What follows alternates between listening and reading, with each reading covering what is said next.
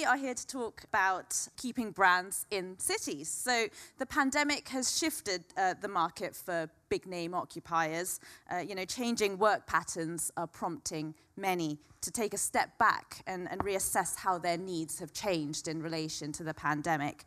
Um, no, in the premises, sorry, not the pandemic, um, occupiers have become more shrewd about where they want to locate to, and that can involve, you know, a lot of factors like demographics, um, economic growth trajectories, costs or, or infrastructure.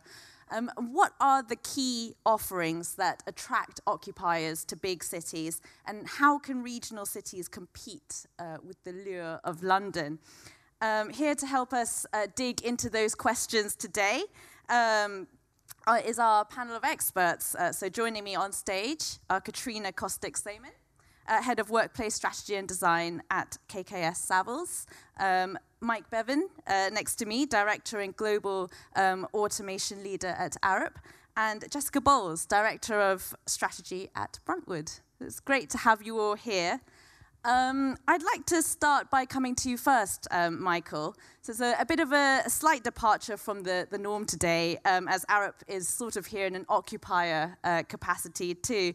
And, and, so for a bit of uh, context for those of us who don't know, uh, Arup recently decided to uh, relocate one of its biggest uh, global offices uh, to Birmingham, where it will invest um, in a development uh, measuring nearly 2 million square feet. Uh, and promisingly, the scheme is called Paradise. So, um, talk us through that decision. I mean, what, uh, what, why does Arup see its paradise in, in Birmingham? What, what's, what was the draw for Birmingham?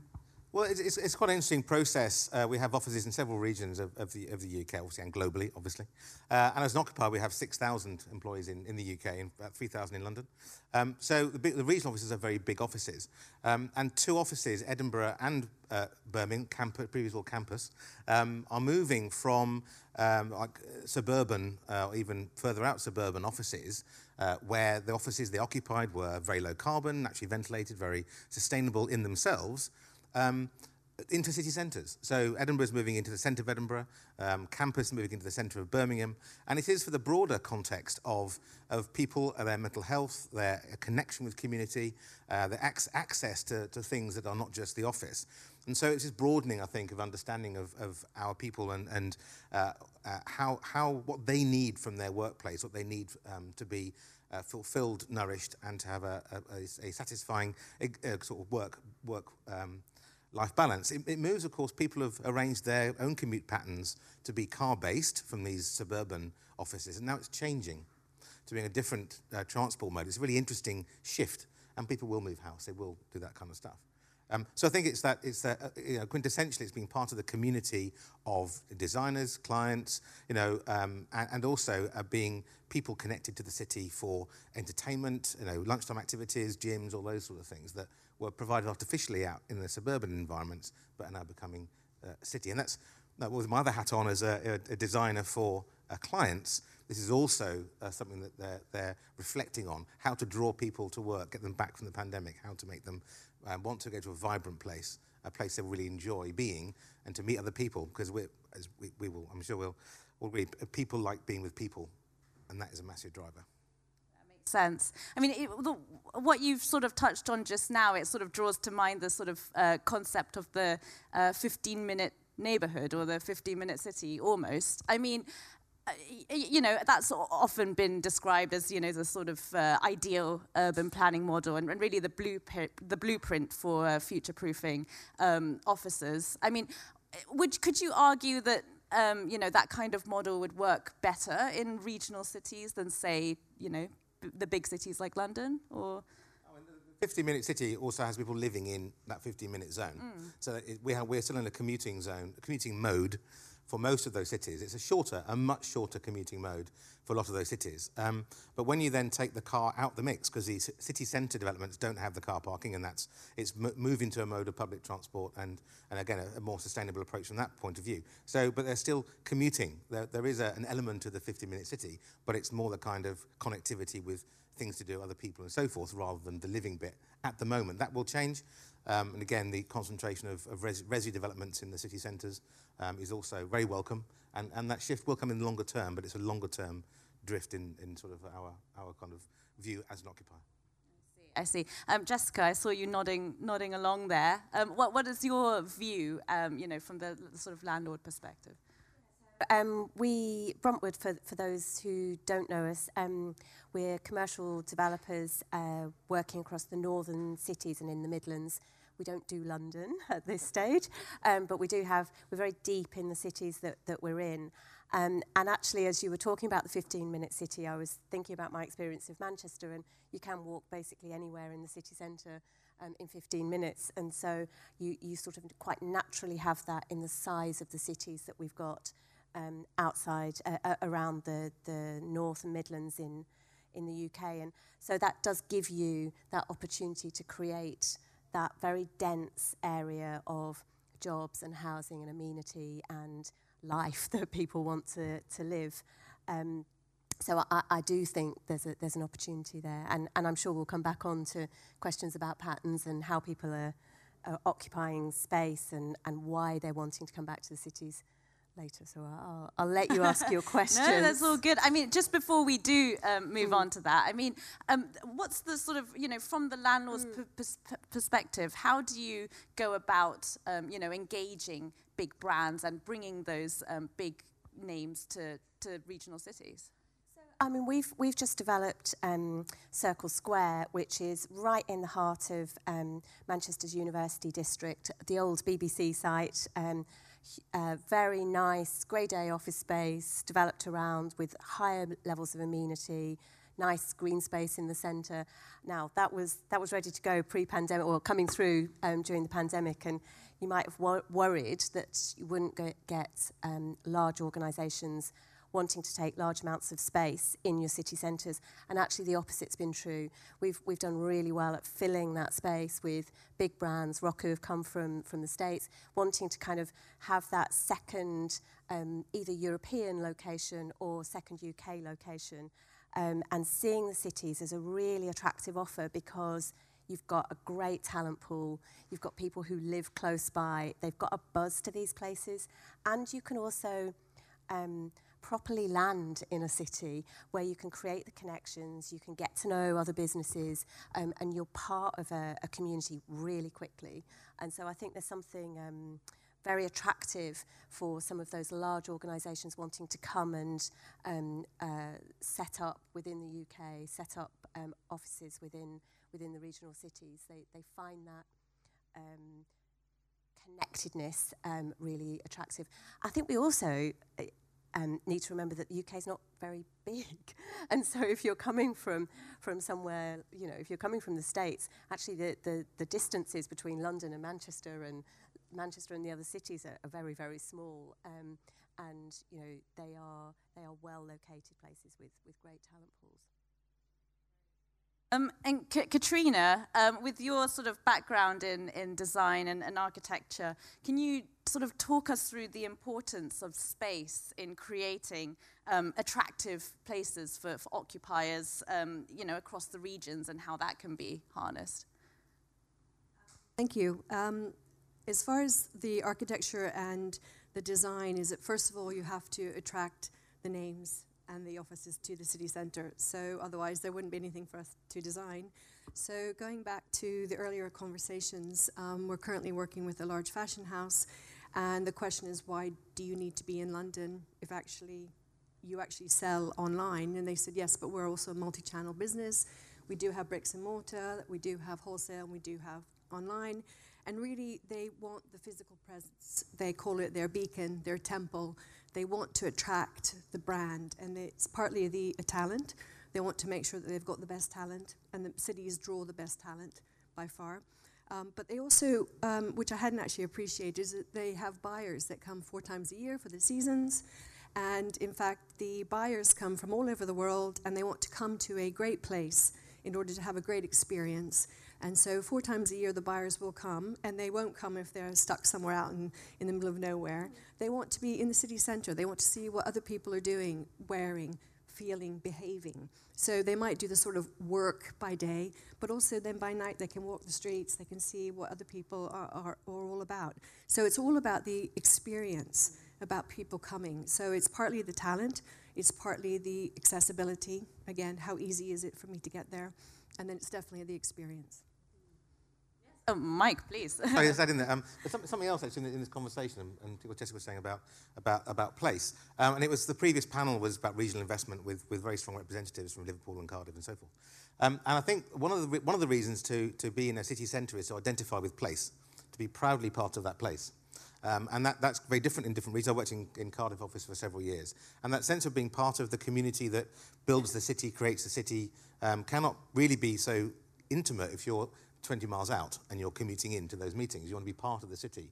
So I think identity and regional identity is, is critically important. And just to note, one of the competitions we bid was for Commonwealth Games Stadium. And part of the question in that was, what's your commitment to local business, local people, local, local um, uh, communities? And that, that was a very strong driver to say, look, um, cities care about identity. We care about identity. Let's be with them and in the city and not commuting from outside.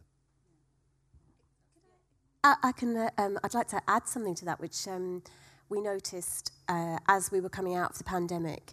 We actually saw small businesses and businesses that were headquartered in Manchester, that had grown up in Manchester and our other cities, coming back into the city centres quicker than, than large brands. Um, the large brands followed, but actually those that connection with place and your sense of identity and um, part of building the city um, drew people back in really um, it was it was clearly a factor in driving people back in and bringing people back into the city and and actually it was great to see the larger brands following that um, because you know it, it was I think the jury was slightly out as to what was going to happen around office space but but it was brilliant to see that you'd always think that it's the other way around, but uh, but no, it's interesting to see that's the case.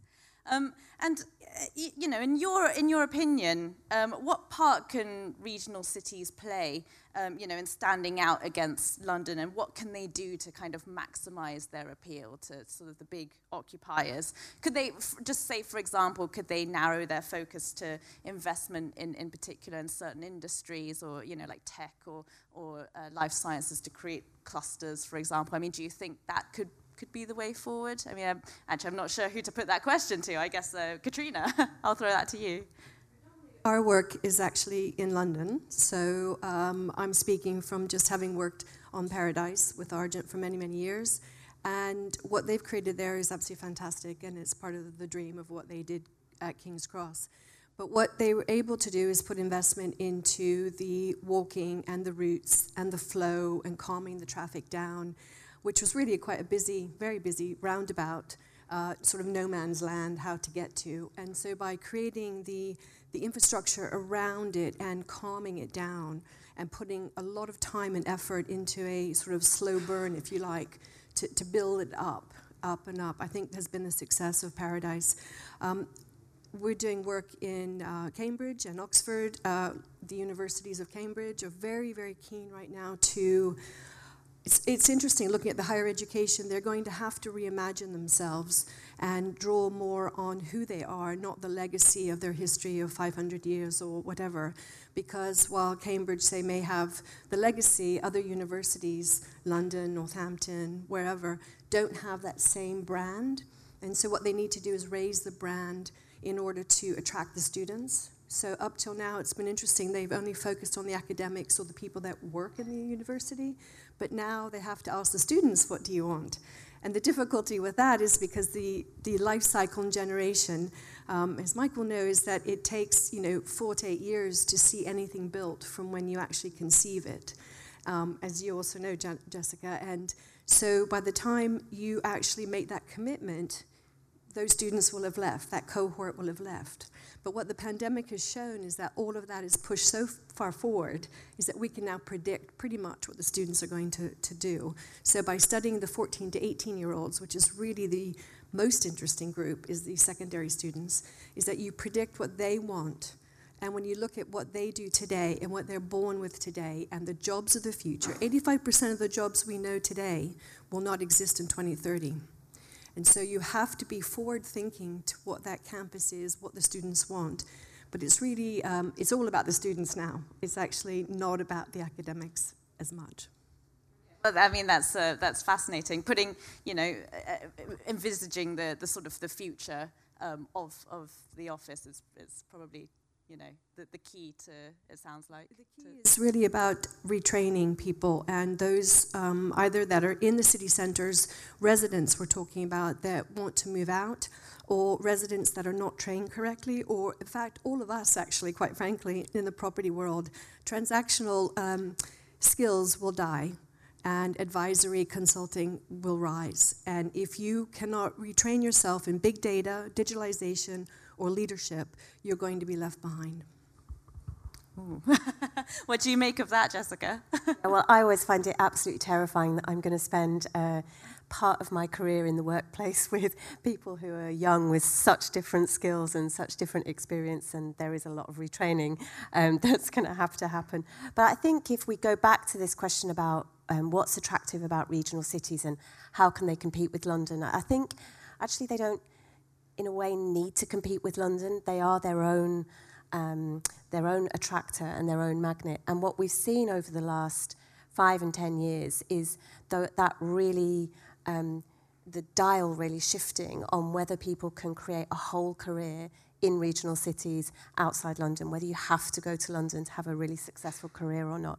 And that's about creating more of a critical mass. I think you're right about cities needing to focus on their specialisms, but that shouldn't make them so narrow that you can't do interesting things there. So, you know, if you see somewhere like, uh, you know, Manchester or Leeds or Liverpool, actually they have got quite a broad um, economic base, even though they focus on their specialisms. And, and you can create um, good quality jobs in, with enough um, depth that means you can move from job to job, you can, you can move between those cities too, which, which kind of um, gives you an opportunity to, to make a life um, within, within the north. And, and actually, it's beautiful places to live with really interesting culture and and uh, and, and great things to um, uh, great ways to live. I think. Mike, what do you think? We see the, the, specialisms and things like life sciences popping up all over the place, including London. So you know, and the the and the, the amount of sort of the gearing that London has make, can be very intense um, sort of specialisms and attractors for career. But um, as Jessica was saying, the lifestyle thing about, about living in regions, I said I lived in regions for several years, uh, the lifestyle of living in the regions is completely different. It's to offer the, uh, the satisfying career the, the whole life learning uh, and the mobility. A lot of our people in, in, in Arup move around a lot. So, you know, when I, I started in London, you know, went to Cardiff, went to Australia, came back, and all that sort of stuff. Um, so mobility, we're encouraging mobility to get have people have a variety of experiences during their working lives. And many, um, when they get to the region, say, oh, I'd rather like this, and, and settle, and that's fantastic. Um, uh, we have a flux of people that tend to, you know, grow in London, get the experience, and then move out. It happens the other way too quite a lot of our staff come into London too. So this mobility piece, I think, is really important. And for uh, if regional cities with their own identities can be part of that mobility of people, I think is for me probably unlocks a lot of lot of, lot of it to be you know welcoming to lifestyles that are coming from different places, so they can have the best of both worlds, or you know, if you like, in the regional place and a great lifestyle and um, a sort of a uh, a whole life career that is strong and enriching, which we all know is, is entirely possible. It's, I think it's making that point to people. Um, it would be remiss of me, um, I suppose, um, given your tech experience, Mike, not to bring in, um, you know, uh, some some questions around tech. So, you know, in your in your opinion, how does tech um, factor in uh, to the equation, and you know, how important is you know technological experience in, in building the the workplace of the future? Well, the workplace of the future is now here, of course it is. No? So we have, and I think people, people talk about smart buildings and smart cities, but again, the point really is, well, what's, what's the experience of people? How does it enable them to live better lives, to get the bus on time, not hanging around for half an hour at a bus stop? All those things that are now real and, and, and happening. And people do live their lives a lot, you know, of, of the, at least the, you know, uh, like professional classes and many others live, live life on their phones and the apps we have are really enabling and positive and developer clients of, of, of mine are all thinking about what the experience is of being in their building and their, their buildings, the kind of the WeWork experience, but from other developer kind of points of view, all that kind of stuff. But there's also a really, really important piece um, that not to miss out those people without a smartphone. So if we're not an inclusive society to include people that, and building in places that may not be wealthy, not be, you know, may have a lot of social um, challenges and demands, is to have, not it as the only answer, but as a, an inclusive, holistic answer So everyone can be part of this, this um, the change in, in lifestyle and change of, of mobility and, and, and dynamism. And everyone wants that, but it, it's their accessibility to that.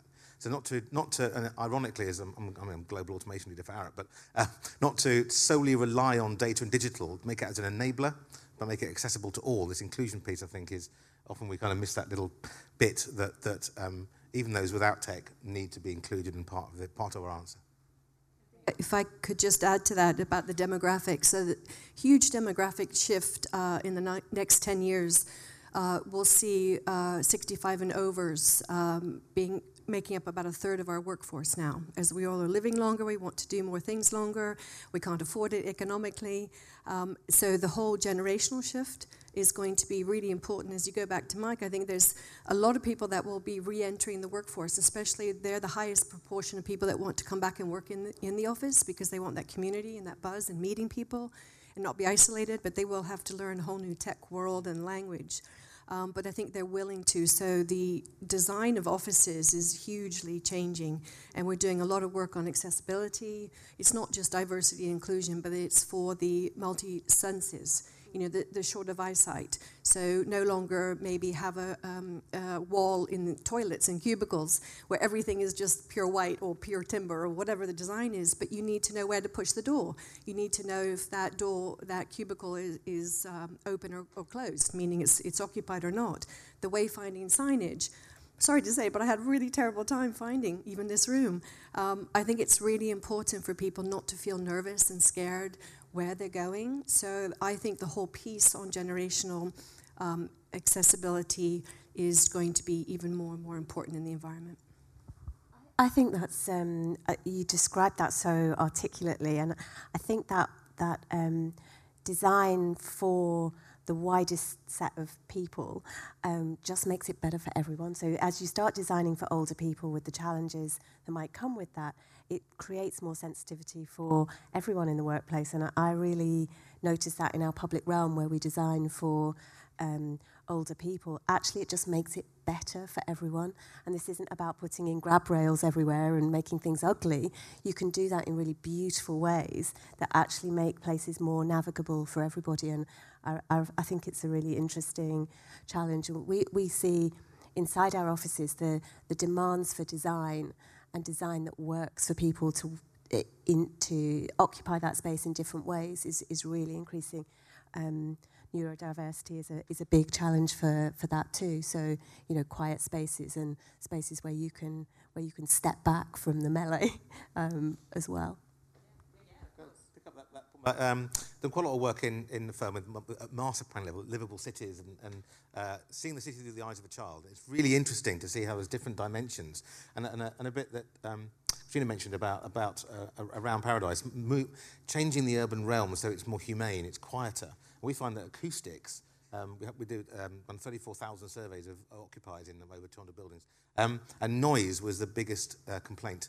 And it's really interesting that noise and busyness can affect mental health, can affect stress levels in, enormously. So the, the, the, uh, the endeavour to make our cities more livable, greener, so you can cycle, you can, you can have a healthier, you can run without having to uh, walk through streets to 50 minutes to a park, The, the livable city really is really important, the inclusion piece for everyone to, and see the city through the eyes of different kinds of uh, individuals, not just through our, our own, well, my own privileged eyes, for example. Um, so there's a kind of piece there that's really, really critical. And it's fascinating to see how different perspectives of city, you know, taking yourselves out of your own shoes into someone else, um, the lone parent trying to struggle on the, on the underground, all those sort of things. The livable city is a really, really important thing. And that is a really good way that, that regions could differentiate from London. It's, it's so hard in London, it's so baked in to our, our density and so forth. That, uh, that's an interesting piece about differentiation.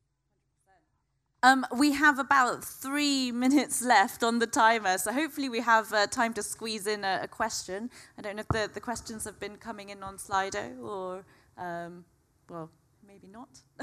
I don't know. Maybe there's some. Ah, no, we do have some. Um, so, do cities need their own brand to attract brands, and whose job is it to develop that brand? It's a great question. Um, who wants to pick that one up? Um, Jessica, I'll throw it to you. Yes. I do think cities need their own brand and um, they need to have a really strong sense of what they're about, and that's drawn from your history and your opportunity and the people in the city. Um, and I think it's a, you know, that's not something that's produced by a brand consultant and given to a city. It's got to come from the conversations that happen in a city in that broader space way that, that brings in young people, people who work there, people who, who come to the city as, as uh, adoptees to that place. So, you know, I think, I think it is really important and you can see those cities that do have a really strong sense of who they are and identity. Um, and that does create an attractor for, for other brands, I think, and brands that want to be associated with, with good brands. Um, we know that happens within, within the business world. It, it happens in places too, I think. Mike, I see you nodding along there. I, I think it's about identity is word, um, you know, identity and, um, but also an, an authentic identity built of place uh, and what benefits it brings being in, in you know, Sheffield's, you know, near, near Great Walking, and whatever that particular identity is, to build on that identity, make it a brand. But I think it's being authentic about that. Um, developed by word of mouth as well. And if somebody said they had a great experience somewhere, they're likely to tell somebody else, and then somebody else will tell somebody else, and suddenly you'll get a momentum going. So the question, the top question, is really on many different levels. I think the city and the government need to look at transportation and fares and realize what the pandemic world is all about in terms of, you know, the commuting patterns changing things. I think there has to be also an infrastructure on the ground floor because the ground streetscape is where people on the humane scale walk and interact, and you have the competing nature of logistics and the dark stores now trying to come in, and the you know ten, less than 10 minute delivery of goods. And then you have all of the scooters and mopeds that knock you down versus walking and cycling. And you have the cyclists of the, the talent that, that want to come in and cycle and walk to the work, but they want to see the brands. And they, so there's a competing macro to micro level uh, in answer to that question. It's, it's, a fascinating one, but I think there's lots of, uh, of things at play here. So it's definitely um, city councils, government, but it's all up to each and one of us to, to participate in those questionnaires and those communities uh, that ask those, those questions and, and really be a part of the community that you want to be a part of. Great. Well, I think that's an excellent point to, to wrap up on. So, um, it's, you know, it's been great having you all here. Thank you so much for, for joining us. And please uh, join me in giving a, a hand to our excellent panel. Thank you.